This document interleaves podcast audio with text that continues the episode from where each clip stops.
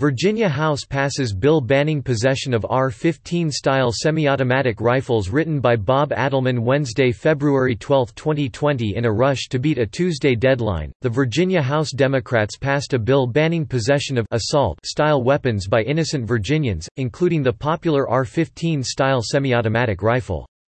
The bill also makes it a felony punishable by up to five years in jail to import, sell, transfer, manufacture, purchase, possess, or transport large-capacity magazines, silencers, and trigger activators bump stocks.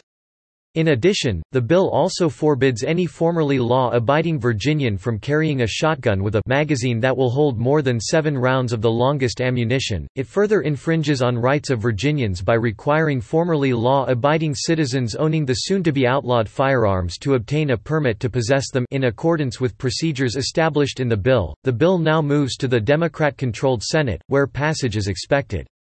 Democrats used the mass shooting that took place in Virginia Beach in May 2019 as cover for their egregious infringements of the Second Amendment.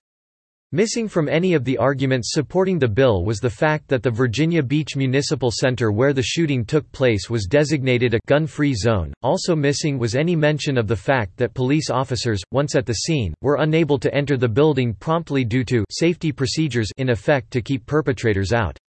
This gave the shooter, a disgruntled former employee who still possessed his security card, plenty of time to enter the building and attack and murder his helpless and defenseless victims before being cut down by those officers. Also missing from the conversation was the story of Kate Nixon, a public utilities engineer working in the building at the time. She noted the peculiar behavior of the shooter the day before the rampage and talked with her husband that night about bringing a firearm into the building to protect herself, but decided against it because of the gun-free zone rule. Nixon's attorney said she discussed with her husband whether or not she should take a pistol and hide it in her handbag but decided against it because of the city policy that prevents employees from bringing firearms to work.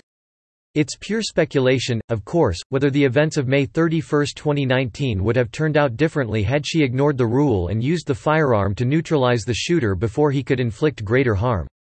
At the other end of the political and common sense spectrum is the state of Wyoming. Legislators there are working on passing a bill to repeal most gun-free zones in the state, including government buildings, schools, colleges, universities, and public sporting events.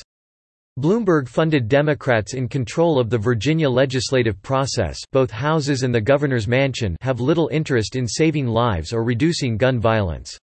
Instead, their focus is on disarming law-abiding gun owners. This exposes their real intentions and agenda, turning the once safe state presently Virginia is the fourth safest state in the country into a gun-free zone, a state where armed criminals will be able to roam free to commit atrocities similar to the one in Virginia Beach in 2019 without concern over their victims being able to defend themselves.